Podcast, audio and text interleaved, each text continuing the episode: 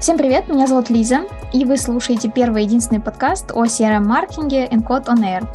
Encode — это платформа для автоматизации маркетинга. Мы помогаем клиентам удерживать своих клиентов и зарабатывать больше денег. А, в нашей рубрике «Люди CRM-маркетинга» сегодня новый гость. Это руководитель CRM-маркетинга в Skill Factory Максим Зобов. Максим, привет! Привет. Давай знакомиться. Как бы ты сам себя представил? Да, привет еще раз. Э, начинаешь с самых сложных вопросов. Э, ну, как бы я себя представил? Наверное, в первую очередь э, проще всего себя характеризовать от профессии пойти, да, потому что я маркетолог, занимаюсь CRM-маркетингом достаточно давно, так или иначе опыт чуть больше 10 лет уже есть. Плюс последний год достаточно много перемен в жизни – которые в связи с этим есть переосмысление разных сфер. А, наверное, последнее время ищу себя в каких-то, не хочется говорить спорте, а скорее в физкультуре, которая mm-hmm. разноображивает свою жизнь, а, в каком-то планировании краткосрочном. А, и вот иду такими небольшими шагами, как-то определяя себя. Mm-hmm. Сказал очень сложно, наверное. Ну, на самом деле не очень сложно. А, Наверное, мне, по крайней мере, понятно. Я думаю, мы а, про спорт или да, какую-то физическую активность тоже поговорим, а, потому что, мне кажется, разный у всех подход к этому. Будет интересно узнать, какой у тебя и что там, да, именно произошло за последние там полгода из изменений. Вот, но начнем традиционно с работы, потому что да, понятно, что все наши гости это так или иначе связанные люди с маркетингом, а, но меня всегда интересует один и тот же вопрос. А, как ты попал в маркетинг, да, с чего начался вот этот вот твой путь? А, давай про это немножко поговорим. Что стало таким основным движком в этом направлении? Слушай, на самом деле это очень приятные воспоминания, да и в целом вообще, наверное, весь рабочий путь вот в маркетинге, он скорее Э, приятный. Угу. Это было достаточно давно, наверное, на четвертом курсе института примерно. А, я родился в Рязани, жил в Рязани, и, соответственно, в Рязани была компания, и так или иначе какие-то отголоски этой компании до сих пор существуют. Она называлась Age. Угу. Несколько моих друзей, которые были чуть старше меня, они уже работали в этой компании. Как угу. они туда попали, честно говоря, я не помню уже но они там уже работали. И на каких-то наших общих встречах, когда мы собирались, они рассказывали истории про то, как классно им там работать, про mm-hmm. то, какая крутая атмосфера, про то, какие интересные задачи. И э, ну, на одной чаше весов была какая-то карьера инженера по стандартизации и сертификации, mm-hmm. а на другой мир IT, веселья, кутежа и вот этого всего. Mm-hmm. Вот. Очень хотелось попасть в эту компанию.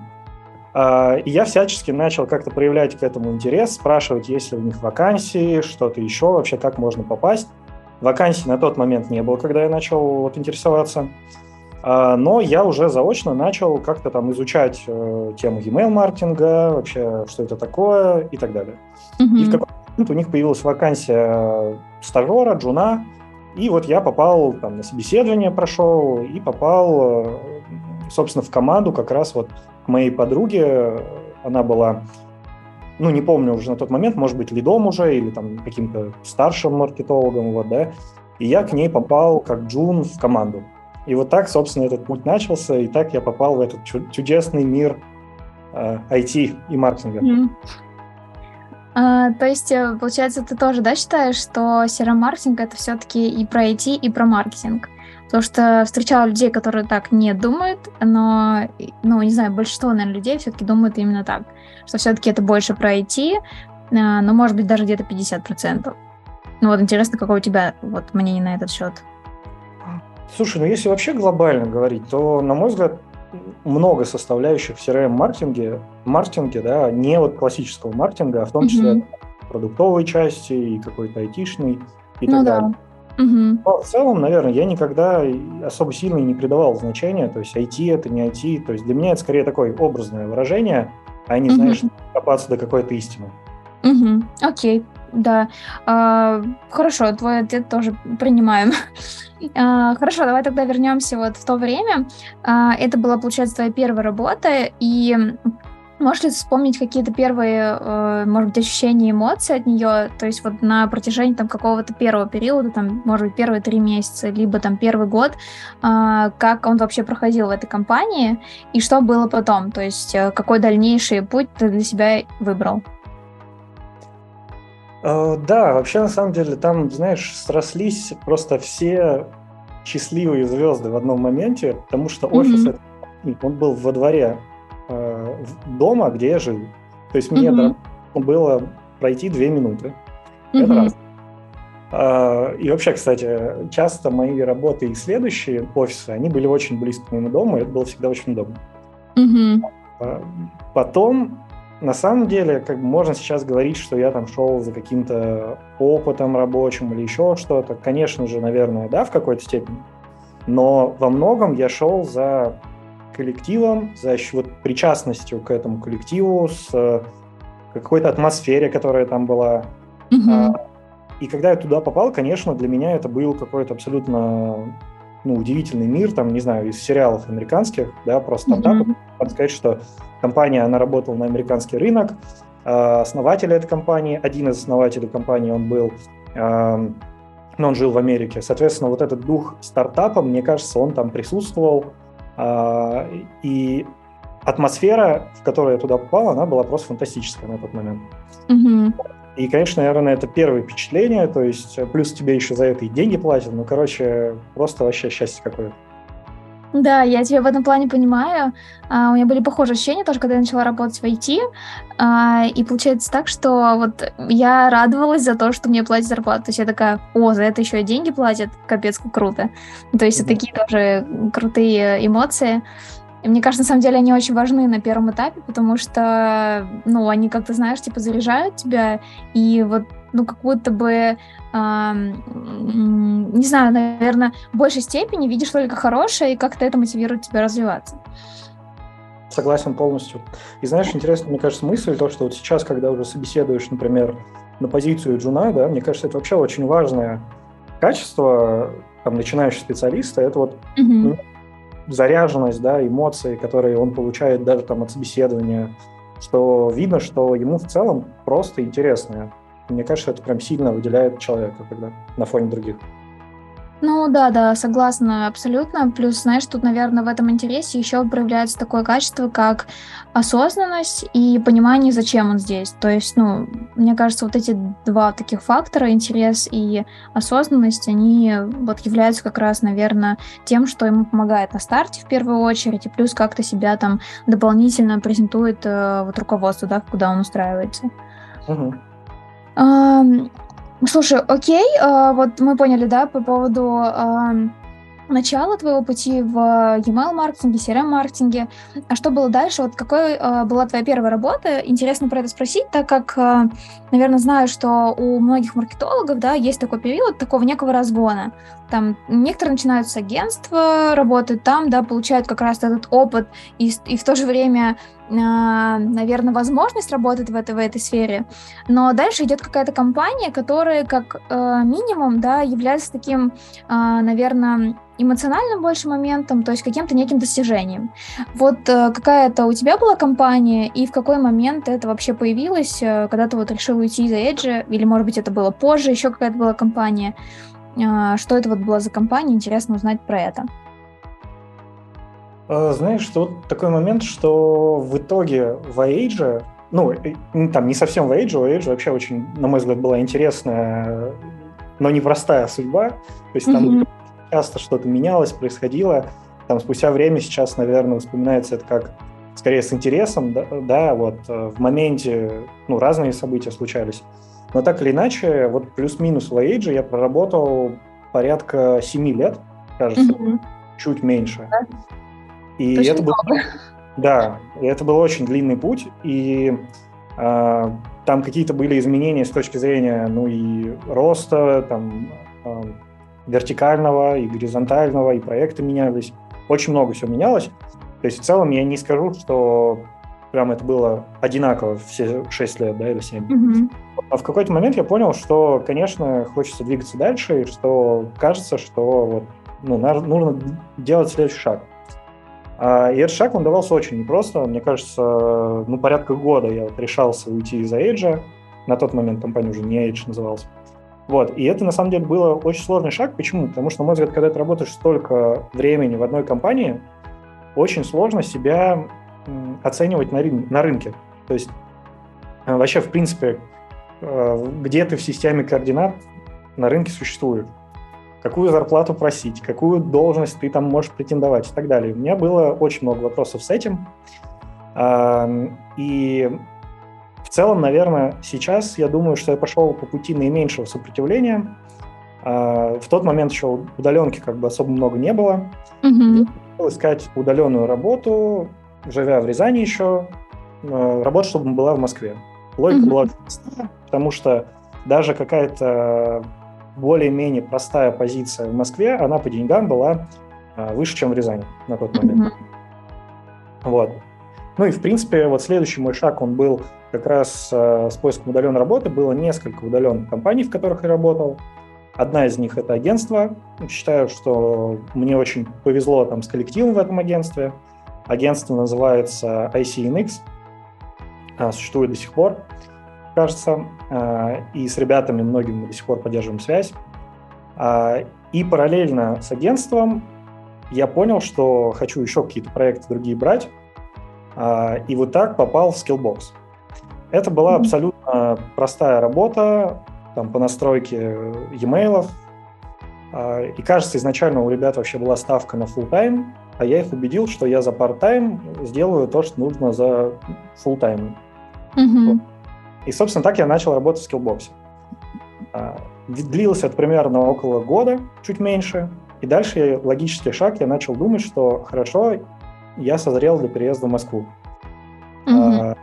И тут была ну, интересная ситуация, что и агентство предложило офер с переездом в Москву, и Skillbox предложил, но в итоге Skillbox э, были оперативнее с точки зрения там, оффера и решения каких-то вопросов. Ну и по многим другим параметрам э, офер был лучше для меня. И поэтому вот э, следующая такая веха — это Skillbox, переезд в Москву, выход в офис, это еще доковидные времена были. Угу. Последующий шаг был. Слушай, а вот интересно, что тебе в тот момент помогло э, вот при уходе из Air, какие, может быть, инструменты или, может быть, консультации э, в плане заработной платы, в плане понимания своих скиллов на рынке? Вот что тогда помогло решить тебе этот вопрос и вот двигаться дальше? Наверное, вот сейчас я, честно говоря, прям так вспоминаю каких-то особенного, что-то не могу вспомнить, но, наверное, ничего не было. То есть как будто бы на тот момент можно было с кем-то проконсультироваться, и вообще сейчас, я думаю, надо было более осознанно делать этот следующий шаг, а, может быть, больше себя оценить и как-то недооценивать, да, и я думаю, что реально было, когда это сделать. Вот. Но на тот момент почему-то такие умные мысли в голову мою не приходили. Наверное, я с кем-то общался из друзей и знакомых, которые тоже в отрасли работают, но прям я не помню, чтобы у меня четкая была такая граница, знаешь, вот типа я стою столько, могу претендовать вот на это. Скорее это было методом пика, то есть я собеседовался, э, искал какие-то варианты, и вот так вот у меня сформировалась примерно там и вилка ПЗП, на которую я могу ориентироваться, mm-hmm. и так далее. Ну, такой более практический метод, наверное. Просто сейчас знаю, что много вообще таких э, консультаций проходит э, в плане HR, и много компаний, которые, в принципе, этим занимаются, вот именно таким неким э, срезом, да, со стороны по твоим скиллам, знаниям, какому-то, может быть, даже бэкграунду и там, да, в первую очередь, наверное, зарплатной вилки. Да, и, кстати, у меня вот позднее уже был такой опыт, и я, ну, наверное, сейчас могу точно всем порекомендовать что кажется, это более правильный путь э, в какой-то сложной ситуации, ну или э, для тебя найти человека, который может тебе помочь в этом, и сто процентов э, ты сможешь легче сделать следующий шаг. Ну да, да, согласна с тобой полностью. Тоже думаю, что это сейчас наиболее правильно будет. Окей, ты попадаешь в Skillbox. Э, на самом деле, мне кажется, что все так тоже не случайно складывается. Там и вот эти, да, офферы, которые боролись за твое внимание. А, но вот Skillbox тогда был для тебя чем-то таким крутым и чем-то новым по уровню? Или же все равно там, да, это было чем-то похожим на то, что ты делал, и там дальше уже какие-то были, например, другие ступени в росте и так далее. Вот интересно, когда ты перешел, получается, с уровня email-маркетолога-CRM-маркетолога на уже более руководящую должность, там, не знаю, может быть, лид, если была такая, и уже там стал руководителем? Uh, ну, переезд в Skillbox, uh, особенно первое, вот, наверное, время, опять же, вот знаешь, у меня часто какие-то повторяющиеся истории есть, наверное, не только у меня, а в жизни, и в том числе и в работе, потому что начало в Skillbox е это было очень похоже по ощущениям начала в Age, когда первая моя работа. Mm-hmm. Потому что mm-hmm. был очень маленький, это прям был стартап-стартап, а, еще был там старый офис, маленький, все сидели, это open space, все сидели рядом, каждую пятницу все отмечали пятницу, и вообще в целом было очень дружно, молодежно, весело и при этом драйвово с точки зрения еще и задач. Вот. Mm-hmm. Собственно, ну, наверное, может быть, это одна из причин, почему там Skillbox так быстро рос, в том числе. Вот. И когда я приходил, я туда был CRM-маркетологом, но достаточно быстро, ну, естественно, все произошло, Skillbox рос, поэтому количество задач росло, а, соответственно, штат рос, и в том числе команда CRM-маркетинга тоже увеличивалась. Mm-hmm. И естественным образом внутри CRM-маркетинга образовывались какие-то команды. Я вот стал через какое-то время, не знаю, может быть, полгода, а, лидом направления контентных воронок. Это все, что связано с интенсивом, вебинарами и с бесплатными продуктами. Mm-hmm. И потом, наверное, года два еще в Skillbox я был именно лид направления э, вебинарных воронок. Mm-hmm. Слушай, ну вот в целом, если смотреть на твою такую э, карьерную лестницу и компании, в которых ты работал, очень много там, да, Skillbox, Like, э, Skill Factory, это все-таки тех. А, интересно, почему так случилось, да, потому что там, наверное, Skillbox поначалу был как чем-то именно случайно, может быть, а может быть, хотел. Вот хотелось бы узнать. А, и как так вот получилось, что уже на протяжении, да, около пяти лет ты работаешь в техе? Тебе это нравится или так сложилось? А, как так получилось?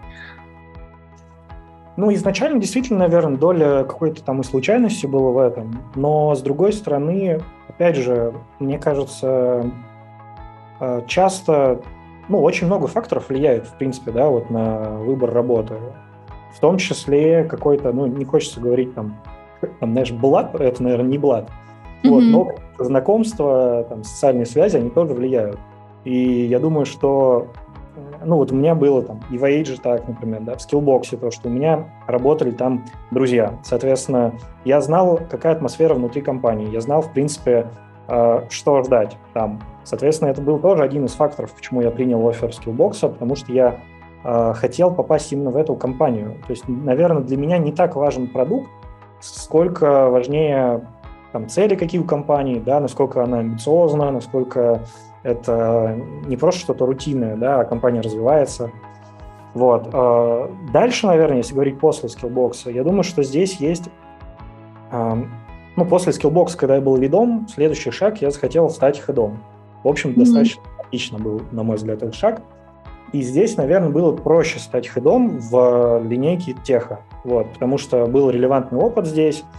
И да, я собеседовался и компании других направлений, но там получал отказы или ну, не было, условно говоря, настолько уверенности, может быть, в себе в том числе, да, а, как именно в техе. Поэтому следующий шаг после скиллбокса – это именно head в направлении тех. Вот. Ну и, собственно, дальше, наверное, есть еще некая ловушка, что чем больше ты работаешь в одном направлении, тем больше ты, с одной стороны, становишься хардой в этом направлении, с другой стороны, ты дальше от других направлений. И здесь, наверное, надо тоже делать какой-то выбор в определенный момент, что ты хочешь, там, погружаться во что-то одно или, может быть, там, распыляться. Вот. Но вопрос, на самом деле, очень такой интересный, и мне кажется, здесь много можно порефлексировать.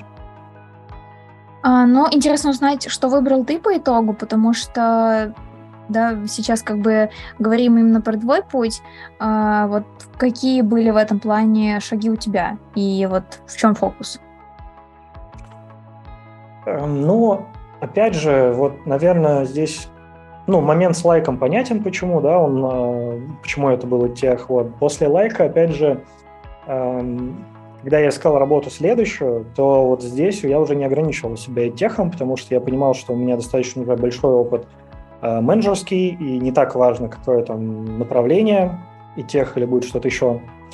А, и в целом рассматривал разные компании. Для меня был интересен финтех на тот момент, и, наверное, какое-то логическое продолжение я видел там. А, сейчас, наверное, не буду говорить компании, но в целом я много проходил собеседований, достаточно успешно, и даже были оферы. Но э, в целом, наверное, для меня в первую очередь, как я и говорил, э, ну, честно, не, не только логика, да, какая-то важна при выборе, да, но еще вот э, ощущение, то есть как я чувствую себя при контакте с компанией, какие у меня, как отзывается вообще у меня что-то внутри, когда я узнаю про продукт, про задачи, про амбиции. Вот, поэтому, наверное, это более важнее, чем просто направление сейчас. Ну да, сейчас, когда вот ты рассказал про все это, я поняла, что на самом деле, наверное, да, действительно, это случайность какая-то в плане теха. А, интересно вот было как раз узнать про то, что и смотрела в финтеха, да, и других направлений. А, у меня вот такой вопрос здесь сформировался. Ты очень много говорил сейчас ну, как много, да, больше фокус, наверное, был направлен не только там на какие-то, может быть, именно условия в работе, там, да, ну, не хочется говорить только про зарплату, но, в общем, а, фокус был именно на компании, да, в которой ты хотел бы работать, на коллектив, на атмосферу, на именно вот ощущения, которые были внутри. Вот на что ты еще смотришь или смотрел э, при вот выборе компании, в которой бы хотелось поработать, помимо вот этих вот э, важных вещей, что вот еще для тебя имеет какое-то значение в этом плане при выборе? Так, слушай, у меня есть смешной ответ на этот вопрос для начала. Вот когда я переходил в Skill Factory, у меня было два оффера на руках одновременно. То есть, ну, глобально, допустим, был там, не знаю, четверг, вот, да? Mm-hmm. А, и я двум компаниям, Skill Factory и другой, сказал, что отвечу в понедельник. У меня был день рождения в субботу. И когда мы с друзьями там, встретились в пятницу, я сказал, ну, какая из компаний поздравит с днем рождения, туда и пойду. Вот. И в итоге Skill Factory ребята поздравили действительно с днем рождения, HR, и это было супер приятно. Вот. Ну и предопределил, ну, в общем, в итоге я решил пойти в Skill Factory. Вот. Но если говорить по-серьезному, то, э, наверное, у меня есть в голове некий свой вот карьерный план, да, вот что я хочу получить, там, добиться чего-то, каких, какие проекты я хочу реализовать.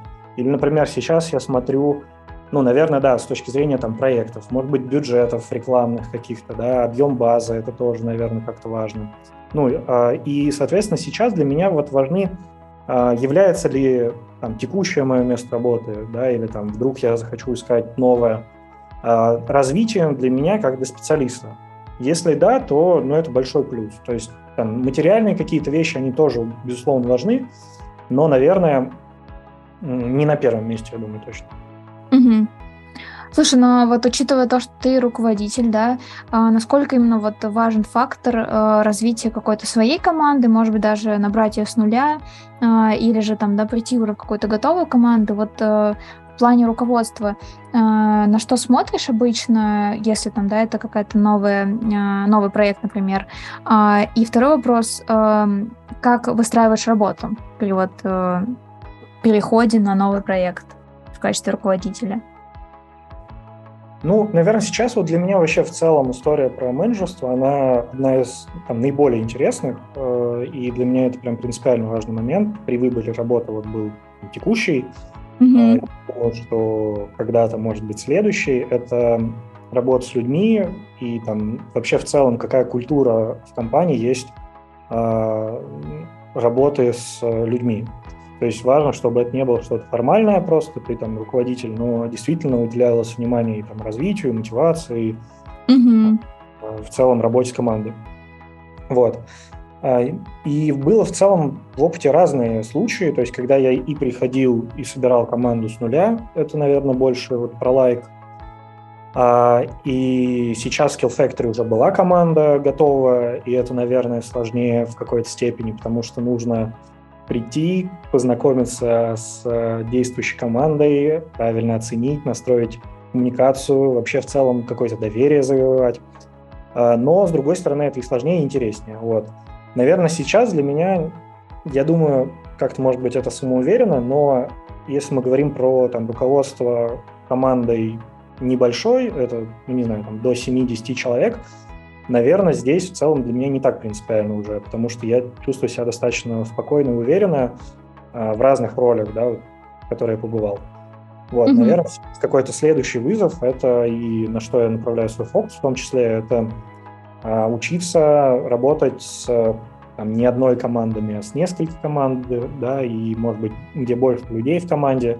А, вот в эту сторону смотрю. Слушай, а вот э, можешь ли ты рассказать, например, э, на примере там, да, себя, э, что помогло тебе как раз обрести какую-то уверенность, в том числе, да, спокойствие в работе в ком- с командой? Э, то есть какие-то, может быть, шаги, которые ты могу порекомендовать именно начальному новичку в плане руководства, э, с чего следует начать и какие-то, может быть, обязательные действия, которые нужно сделать? Ну, если говорить прямо про меня, мне кажется, мне очень большой опыт и школу дало еще школа и студенчество, потому что я часто, ну, много был в каких-то общественных организациях, э, студенческих отрядах э, и так далее, и вожатым в том числе я был. Соответственно, в любом случае это очень большой опыт взаимодействия с людьми и управления людьми. А, и мне кажется, если мы говорим, говорим про какие-то небольшие группы, ну там отдел, условно говоря, да, то многое можно перенять как раз вот э, с вожатства, с э, студенческой вот этой вот какой-то жизни, ну, по крайней мере, которая у меня была. Вот. Еще из важных моментов практических, мне кажется, особенно когда вы молодой специалист или там начинающий руководитель, очень важно найти человека, который вас будет менторить. Не обязательно это будет прям такой там, ты мой ментор, я, ну, официально, да, признанный ментор. Но, в принципе, человек, там, руководитель какой-то, на который вы можете э, обращать внимание, как он взаимодействует с людьми. И важно вот подмечать эти штуки какие-то его и пытаться применять на практике. Третье, что могу сказать, наверное, важно, ну, нет какого-то рецепта. У меня несколько лет назад было осознание, что никто не знает правильного варианта в целом в жизни никогда. Соответственно, если вы думаете, что есть какой-то там правильный путь, ну, так не бывает, да, соответственно, часто на себя я стараюсь это примерять, что есть сложная задача, чего-то мы боимся, это естественно, все боятся, но никто не знает, как правильно, поэтому важно что-то делать, пробовать, получать обратную связь, ну и как-то, наверное, просто на нее правильно реагировать. Вот. Короче, мне кажется, все банально, но... Но точно... важно. Да. А, как раз да, хотела спросить, тоже немножко затронул ты мой вопрос а, касаемо волонтерства, которым ты занимался в студенческие годы, да, еще как раз, и в целом вот про коммуникацию с людьми. А, хотела здесь тогда дополнить, вот помимо вот этого основного да, навыка при работе с командой, что вообще, в принципе, тебе дало вот это занятие волонтерством, в плане, может быть, привычек, в плане, может быть, каких-то э, интересных штук, которые повлияли на твое мировоззрение, э, может быть, каких-то друзей там, да, нашли и там до сих пор общаетесь. Вот что вообще э, этот э, участок жизни, наверное, принес тебе сейчас, и вот как вообще он сейчас отражается на твоей жизни? Ну, в первую очередь, действительно, людей мне это все дало, друзей, э, с которыми до сих пор общаемся. И, наверное, я думаю, что это самое главное – и, ну, честно, может быть, когда я еще и был там помоложе, я думал, что это там, полезное дело, и вот какой-то такой, и там волонтер, все такое. Конечно, это полезное дело, которое мы делали, но мне кажется, там объективно, если к этому подходить, то в первую очередь мы не для кого-то это все делали, а для себя. Хотели какой-то интересной жизни, интересного общения, и при этом, ну, еще как допом кому-то еще помочь. Вот, поэтому самое главное, это друзей мне это все дало, чудесных людей, которых очень сильно люблю. Угу. Ну да, на самом деле это, мне кажется, овер важно, особенно в текущей, э, не знаю, жизни. А, хорошо, давай тогда вот еще такой вопрос э, спрошу по поводу э, по поводу карьеры, а, куда ты хочешь расти дальше, потому что, ну вот, да, там из самых а, таких, наверное, как сказать, а, классических путей, да, это может быть директор по маркетингу, там может быть какую-то продуктовую часть. Какой у тебя план? Можешь ли ты его озвучить, чтобы хотелось, куда вот расти? Ну, для меня, наверное, интереснее все-таки часть маркетинга именно, поэтому скорее в сторону директора по маркетингу, вот, поэтому там какие-то ближайшие следующие свои шаги смотрю в этом треке больше. Mm-hmm. А, наверное, еще как, э, ну, может быть, не альтернатива, а тоже параллельная какая-то история, это интереснее поработать а, не в компаниях, которые работают не на российский рынок, а на весь мир, например, вот, и mm-hmm. расширять в эту сторону. Наверное, сейчас вот два основных таких вектора. Mm-hmm. Um, хочу тоже вот спросить э, по поводу, наверное, твоего рабочего дня и в целом вот да, такого будничного дня. Uh, как вообще строишь свой график? Uh, как, uh, наверное, планируешь свое время? Насколько в целом работа занимает вот твой день или, может быть, даже неделю? Но здесь важно, наверное, отметить, что у меня плюс два сейчас часа часовой поиск в Москве, и это тоже накладывает определенный отпечаток. Работаю по московскому времени. А, у меня рабочий день начинается по моему времени в районе 12 часов, поэтому у меня достаточно большое свободное утро есть, которое mm-hmm. я стараюсь по максимуму использовать для себя. То есть сюда и занятия каким-то спортом в первой половине дня, и если надо по каким-то бытовым вещам что-то сделать, тоже стараюсь это все в первой половине дня. А вечером, скорее, это уже поздно заканчиваю и какой-то там погулять, расслабиться и просто приготовиться ко сну. Mm-hmm. Вот.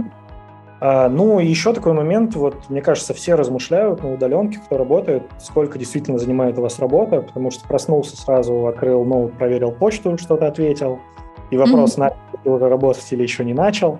Поэтому как оценить там реальное свое рабочее время, мне кажется, это сложный вопрос. А, я думаю, что стараюсь находить какой-то баланс, потому что я трудоголик и скорее перерабатываю, и находить какие-то такие стоп для себя сигналы, когда вот все, остановись и там закрой ноут, и, и вот садись, записывай подкаст, вместо того, чтобы отвечать на рабочие сообщения. А, господа, а что тогда является таким вот фактором, что во-первых, да, помогает немножко отключиться от работы и в целом, а, ну, как-то, да, там найти, точнее, делать, ну, начать делать что-то другое, там, либо спорт, либо там почитать, либо какие-то там бытовые дела. А, что вот таким переключателем является? Ну, а основным, наверное, это все-таки приоритизация задач. То есть, э, действительно, у меня есть список там задач на неделю, на месяц даже и там на полгода приоритетных. Ну, все начинается, конечно, с полугода, и дальше там декомпозируется на, на меньшие сроки. И в целом есть каждое утро я составляю там основные задачи на день. Соответственно, в целом внутренне я понимаю, что если я закрыл основные задачи на день, то морально у меня есть долг закончить на сегодня работу. Вот даже mm-hmm. если есть какие-то менее важные задачи, которые не требуют там либо срочного решения, либо, может быть, они стратегически более важные, но, вернее, не, ну, не такие важные, да? Mm-hmm. Соответственно, наверное, это основное. А, ну, не скажу, что всегда получается, но, наверное, в первую очередь ориентируюсь на это. Ну, это интересно, потому что вот э, для меня это сейчас стало инсайтом по поводу приоритизации, как э, там рабочих э, задач, так и в целом жизненных. Вот, и то, что вот этот моральный долг, потому что я сама как бы думала, да, над этим вопросом, что у меня таким фактором является. Но вот сейчас есть над чем подумать. Хорошо, давай тогда поговорим про спорт. Э, ты когда с этого немножко начал, даже наш разговор а, в плане, наверное, своих мыслей на этот счет, что сейчас как-то это переосмысливаешь для себя. Вот интересно, что ты имел в виду а, в качестве вот как раз такой некой активности. Как было, наверное, и как сейчас происходит, и к чему ты стремишься в этом плане? Ну, в целом, наверное, спорт, он так или иначе был в моей жизни, плюс-минус все время. Но начиная там с какого-то, не знаю, чуть позже студенчества, его становилось все меньше, меньше, меньше, меньше. И в какой-то момент он вообще ушел из моей жизни. Вот. И, наверное, в этом году у меня родилась идея фикс, что эм, поставил себе челлендж, э, значит, что я должен, э, ключевое слово, должен э, включить mm-hmm. Спорт в ежедневную какую-то свою рутину, чтобы у меня была привычка занятия спортом. Вот. И начал в, это, в этом направлении двигаться. Э, прикинул в целом, какие виды спорта, что очень мне интересно, и начал ну, как-то пытаться ими заниматься. Вот сейчас, в частности, одна из вещей, которые мне очень нравится, это теннис. А, плюс бег, который часто я вообще, ну, до этого вообще не очень любил, но сейчас стараюсь находить в нем какой-то плюс для себя. Это, конечно, какой-то не марафонский бег, а, а ну, спокойный обычный бег, просто обычный прогул, э, ну, пробежки, да, но mm-hmm очень много дают с точки зрения там, какого-то спокойствия, избавления от э, тревоги, от каких-то мыслей и вообще в целом выравнивает состояние. Вот. Ну и как-то начал пытаться полюбить тренажерный зал, чтобы стать качком. Короче, вот такая у меня цель. Ну, здесь как бы шутка была. Вот, но тем не менее. Да, вот Э, интересно в плане спорта, а, ты это используешь как э, некий способ э, перезагрузиться или же как некий способ поддерживать там в себе энергию, да, там влиять на именно состояние физическое, а, именно вот больше, наверное, про здоровье что-то. Что тебе вот ближе из этих двух вариантов? А, мне кажется, даже третий вариант мне ближе. И это вот удивительная вещь, наверное, последние вот полгода, что я для себя открыл спорт как способ познакомиться с людьми. Ничего себе. Да, вот, потому что а, ну, искать новые контакты не так уж и просто. Да? Понятное дело, что есть интернет, с кем-то можно познакомиться, mm-hmm. Э, там, можно просто на улице с кем-то познакомиться, не знаю. Но спорт очень э, дает возможность достаточно легко начать контактировать с человеком. То есть, например, mm-hmm. тренер по теннису, как минимум, это уже живой человек, с которым можно регулярно два раза в неделю встречаться и в том числе разговаривать. Вот. Ну и, и так в целом в каждом виде вот, спорта, про который я говорил, то есть бег тоже сейчас есть какие-то знакомые друзья, с которыми мы там регулярно бегаем.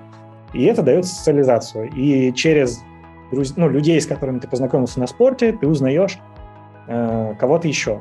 Плюс через этих людей можно узнавать какие-то э, полезные контакты, особенно если ты живешь в каком-то месте, ну, не совсем для тебя привычном, то mm-hmm. как из этих, э, как правило, допустим, тренер по теннису, вероятнее всего это будет человек э, там, с этого города, да, и, mm-hmm. соответственно, кто-то здесь больше знает, чем ты. Вот, и тоже можно что-то полезное узнать. Поэтому, наверное, это сейчас одна из первых вещей. Ну и вторая, это, наверное, какая-то такая рутина, которая, во-первых, ну, в первую очередь, я думаю, что на ментальное здоровье для меня это влияет, а, потому что мне становится после спорта и энергии больше, и спокойнее, как я уже говорил. Mm-hmm. В целом состояние, оно скорее такое более заряженное какое-то, что ты там не зря прожил этот день. Вот. Слушай, а вот интересно, ты да, сказал про такую вещь, э, про планы там, да, про э, декомпозицию, и в целом, да, чувствуется какой-то осознанный подход, даже вот, да, там про спорт, если мы говорим. А, во-первых, наверное, интересно, ставишь ли ты тут какие-то, например, достижимые там, либо недостижимые результаты, хотя бы какие-то, да, там, условно, может быть. А, и в целом, наверное, в какой момент ну, это, наверное, второй вопрос. Давай тогда сначала вот это решим, а потом уже второй этот вопрос. Ну, вообще стараюсь доставить, потому что все-таки это мотивирует, э, в частности, там вот бега даже, то есть э, в начале июня был забег, и вот, mm-hmm. собственно, это один из э, был факторов, да, вот почему я как-то более структурно стал бегать, какие-то у меня были условные тренировки, я как-то себе там планировал, сколько я должен пробежать, э, и количество в неделю, да, и километраж. Вот, и это подстегивало. И вот сейчас, например, после того забега я что-то ну, искал и ищу какой-то следующий забег, и, наверное, вот сейчас это будет, будет правильным решением, там, купить слот на какой-то забег, чтобы в том числе и это мотивировало. Mm-hmm. Вот. Mm-hmm. Например, там в теннисе. То есть сейчас уже вроде что-то получается, и хочется уже посоревноваться с кем-то. А, и в целом, наверное, ищу какую-то возможность там каких-то любительских соревнований вообще поучаствовать. Вот, потому mm-hmm. что с точки зрения спорта, э, еще там с школьных, ну, с детства много занимался спортом, и вот этот дух соревнования, он очень большой у меня. Я вообще не, не люблю проигрывать а, в спорте, mm-hmm. поэтому особенно когда там завожусь, у меня начинает вот прям, что надо обязательно победить. Вот. Да. А, да, я тут тебя понимаю тоже в плане конкуренции. Мне тоже это сильно очень так прям будоражит, скажем, и хочется, да, действительно быть первым. Вопрос, наверное, такой. А, ты сказал, да, про то, что а, в целом в какой-то момент, да, осознал, что вот надо бы как-то спортом заняться. А, вот интересно, в какие моменты приходят такие мысли, потому что мне почему-то кажется, что вот ты похож на того человека, да, который, во-первых, как-то обдумывает такие решения, да, и они не приходят просто так. Вот, интересно, в какой момент они появляются, да, и как ты, э, по сути, внедряешь такие решения в свою жизнь, как это происходит, там, может быть, как-то плавно, может быть, как-то спонтанно, может быть, как-то вообще интуитивно. Э, вот интересно про это поговорить. Ну, я вообще не принимаю, ну, редко очень принимаю какие-то импульсивные решения. Да, ты правильно подметила. И, соответственно, внутри меня часто очень долго зреет какая-то такая история, что типа, ну вот бег, ну, значит, надо типа побегать, наверное, да. И я такой думаю, я могу с этим очень долго жить, Mm-hmm. в какой-то момент вот это все созревает внутри. А, тут, наверное, сложно прям вот э, оценивать, что конкретно там стригернуло. И я такой, ну все, пошел, купил кроссовки, или там есть какие-то кроссовки, да, и там пошел бегать, все. Mm-hmm. Вот. А, поэтому у меня часто это очень долго зреет. И плюс, э, ну вот друзья, с которыми общаюсь, э, они знают, что у меня есть такая, э, в том числе, ну, наверное, это, как сказать, психологическая защита, когда я отрицаю. То есть я начинаю говорить, что, например, а, ну, вообще вот все люди, которые ходят в тренажерный зал, это вообще нарцисс, например, да? Ну, mm-hmm. я тоже такой. Я туда, ну что, они ходят, там в зеркала свои смотрятся, любуются на себя. Вот, и начинают еще обесценивать. Но скорее для себя, вот сейчас я понимаю, что любой такой эм, вот эта попытка обесценить что-то, это значит э, сигнал о том, что наоборот надо туда идти. Вот, потому что mm-hmm. тебе ты хочешь быть таким же нарциссом, смотреть в зеркало и говорить, какой же я красавчик. Вот. Uh, интересно, интересно про вот этот uh, сигнал. Uh, прикольно. Надо подумать тоже над этим. Давай поговорим про переезд наверное. Ты больше 10 месяцев живешь не в России. А, интересно, как, а, наверное, точнее, так, удалось ли тебе уже устроить некий быт, а, да, чтобы чувствовать себя наиболее комфортно, может быть, более спокойно, как вот вообще там, да, твоя жизнь поменялась в течение этих 10 месяцев, насколько сейчас она близка к тому уровню, который был, например, в России? Потому что знаю, что переезд это все-таки такой немного, наверное, сложный момент, и многие люди там долго адаптируются к этому.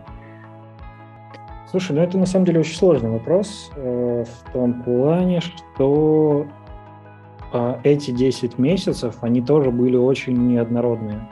Mm-hmm. Э, недавно считал, что за это время я поменял, ну, у меня было примерно то ли 27, то ли 28 уже различных мест, где я жил. Вот. И да, вот. Хотя в целом до этого я считал, что я такой человек, ну, очень привыкаю, ну, на одном месте, очень сложно меняю место жительства, даже там mm-hmm. ну, с одной квартиры на другую, для меня это прям было сложно. Вот. Год чуть-чуть заставил по-другому себя как-то вести в этой жизни. Вот, э, поэтому сказать, что я сейчас чувствую себя как дома, скорее да. То есть вот последние несколько месяцев я живу на одном месте, в, одном, в одной квартире, и у меня был такой внутренний запрос к себе, да, то, что устаканиться, найти где-то место, где ты будешь себя чувствовать комфортно.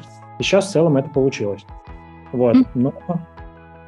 Слушай, а вот, э, вот это, mm-hmm. да, изменение, которое было за вот последний э, там период, длительный, да, эти 10 месяцев берем, а, то, что много переезжал, ты как вообще для себя это оцениваешь? Как а, положительный какой-то момент попробовать и такую жизнь?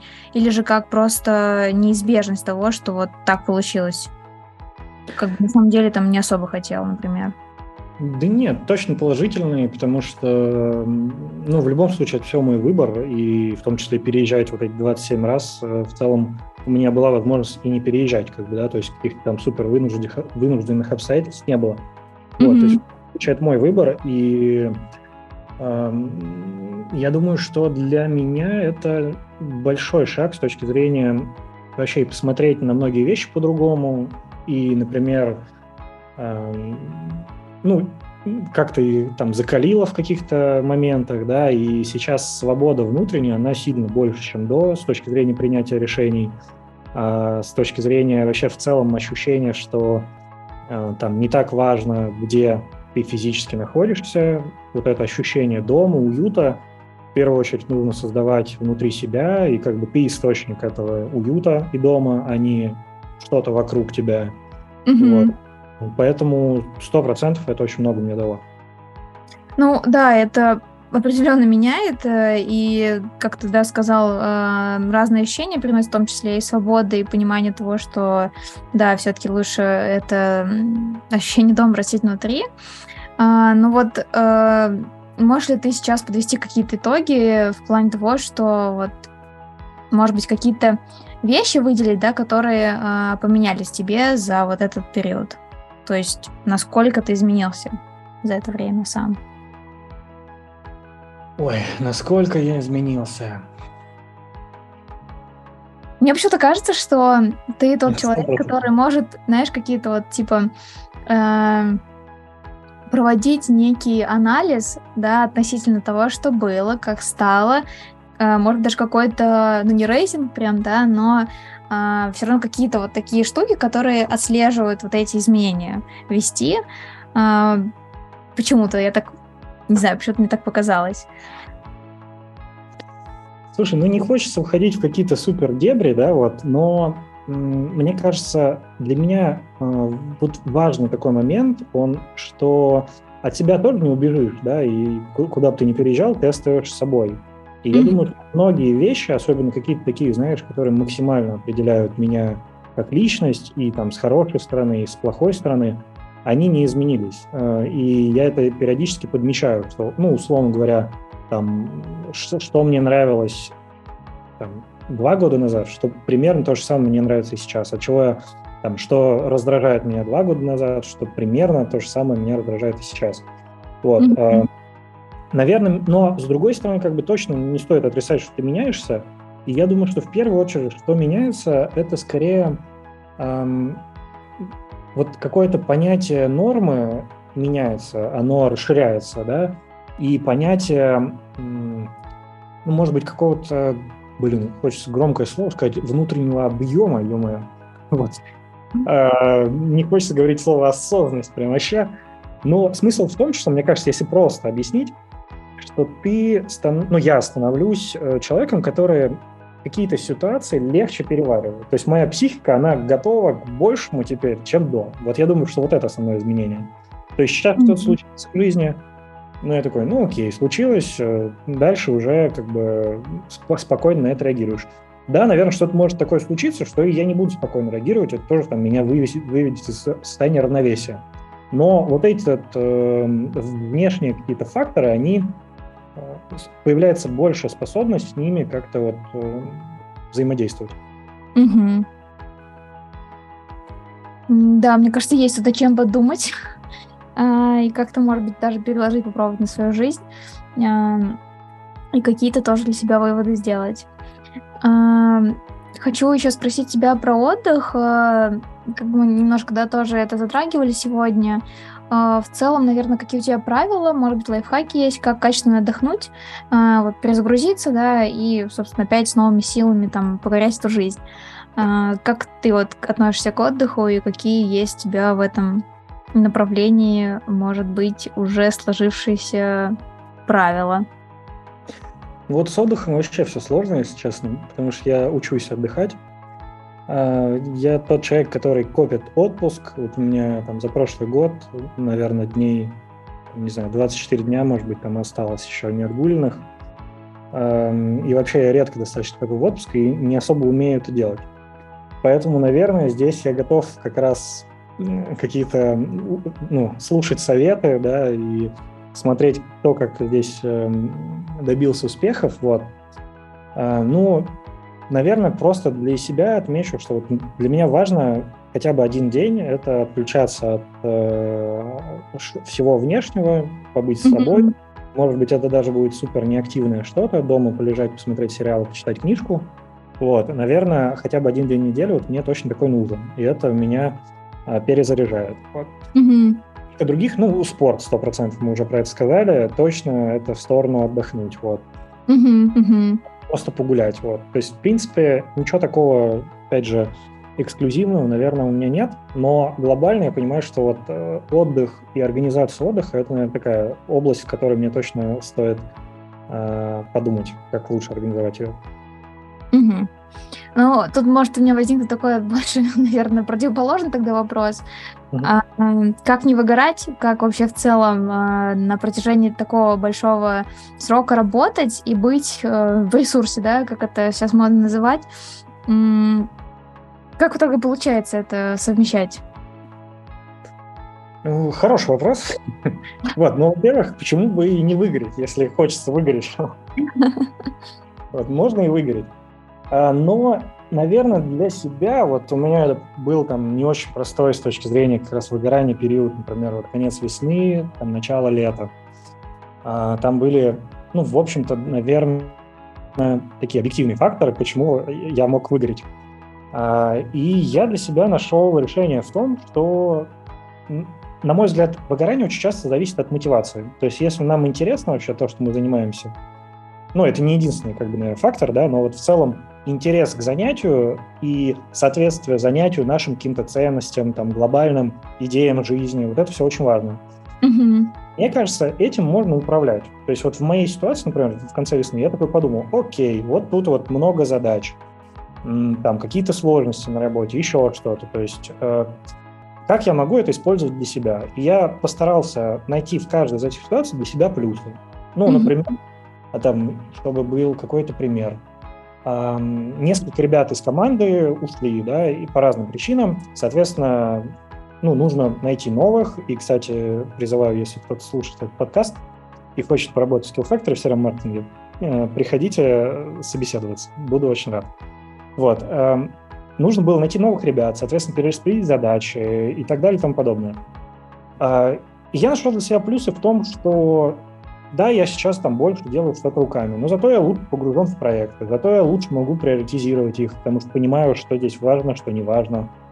А, например, то же самое, там, ушли ребята из команды, но это хорошая возможность, а, по крайней мере, там, личный свой скилл найма потренировать. Вот, пожалуйста, компания, ну, как бы это, может быть, там, не звучало очень а, прагматично, но компания, там, Skill Factor сейчас оплачивает, да, для меня навык тренировки, там, найма ну, потому что э, там, у меня есть такая возможность. Вот.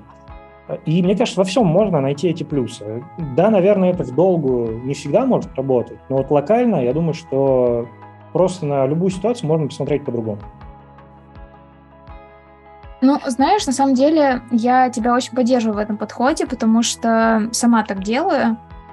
Ты знаешь, наверное, я еще называю это у себя а, такой, наверное, слишком позитивный подход к этой жизни, но меня тоже это во многом спасало и как-то ну, позволяло воспринять ситуацию это наилучшим образом для меня.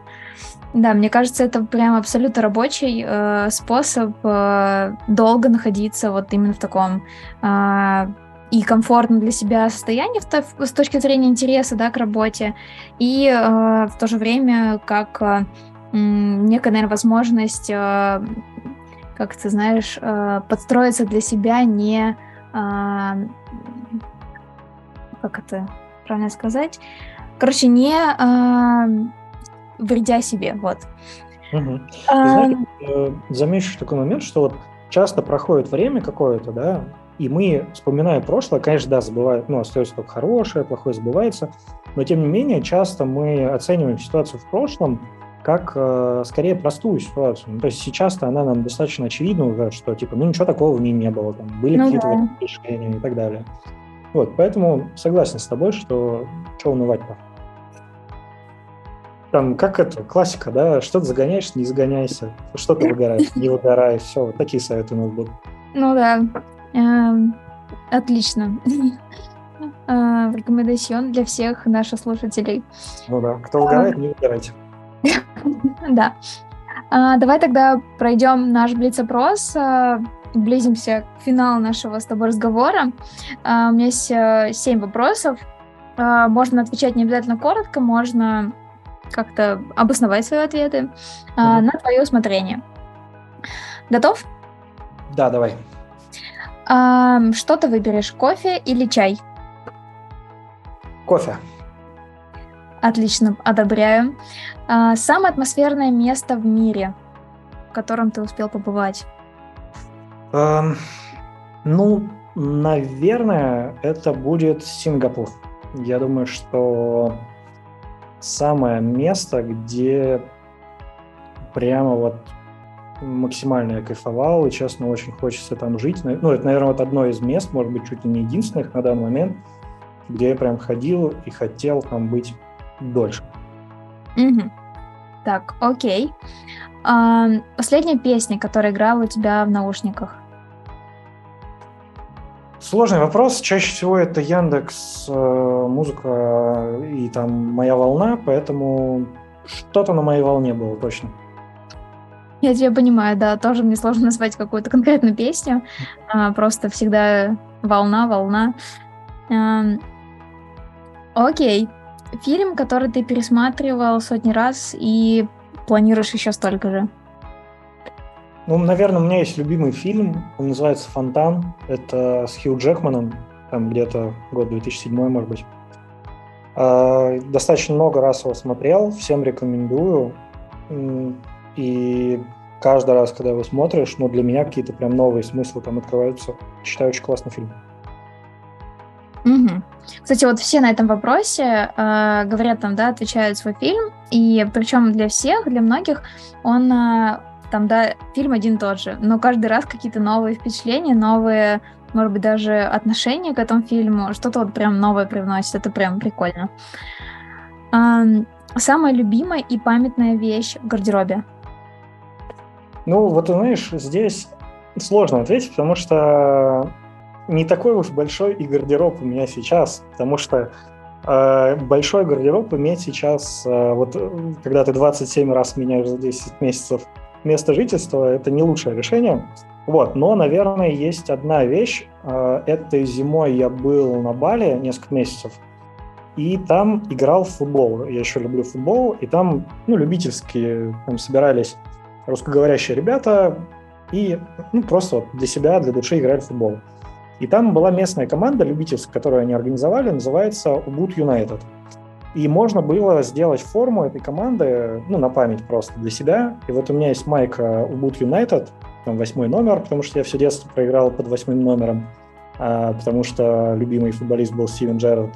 Вот. И, соответственно, вот эта майка, наверное, одна из таких памятных вещей. Сейчас иногда в ней бегаю а, и прям кайфую. Случайно ты болеешь не, какой, не за какую-нибудь английскую э, команду? Ну, сейчас я прям не супер активный болельщик, но вот в детстве мне очень Ливерпуль нравился. А mm. сейчас, наверное, вообще в целом я любил Барселону Гвардиолы, и сейчас как-то персонально Гвардиоле очень симпати... ну, симпатично он мне, и очень рад, что он выиграл Чемпионов наконец-то. Короче, Манчестер Сити тебе ставим пометку.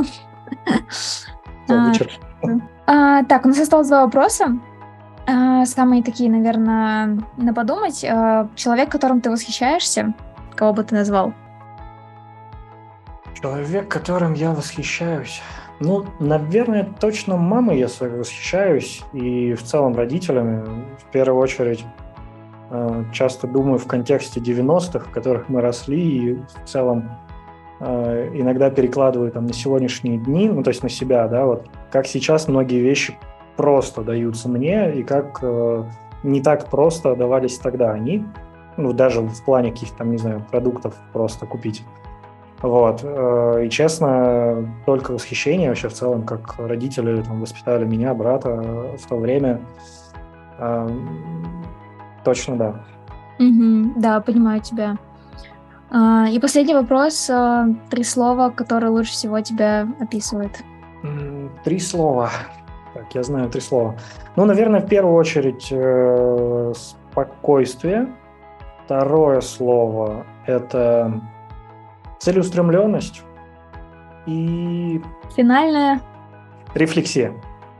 Супер. И с вами была я, Лиза из команды Encode, э, Максим из Skill Factory. Слушайте только полезные интервью и не теряйте связи со своими клиентами. Всем пока!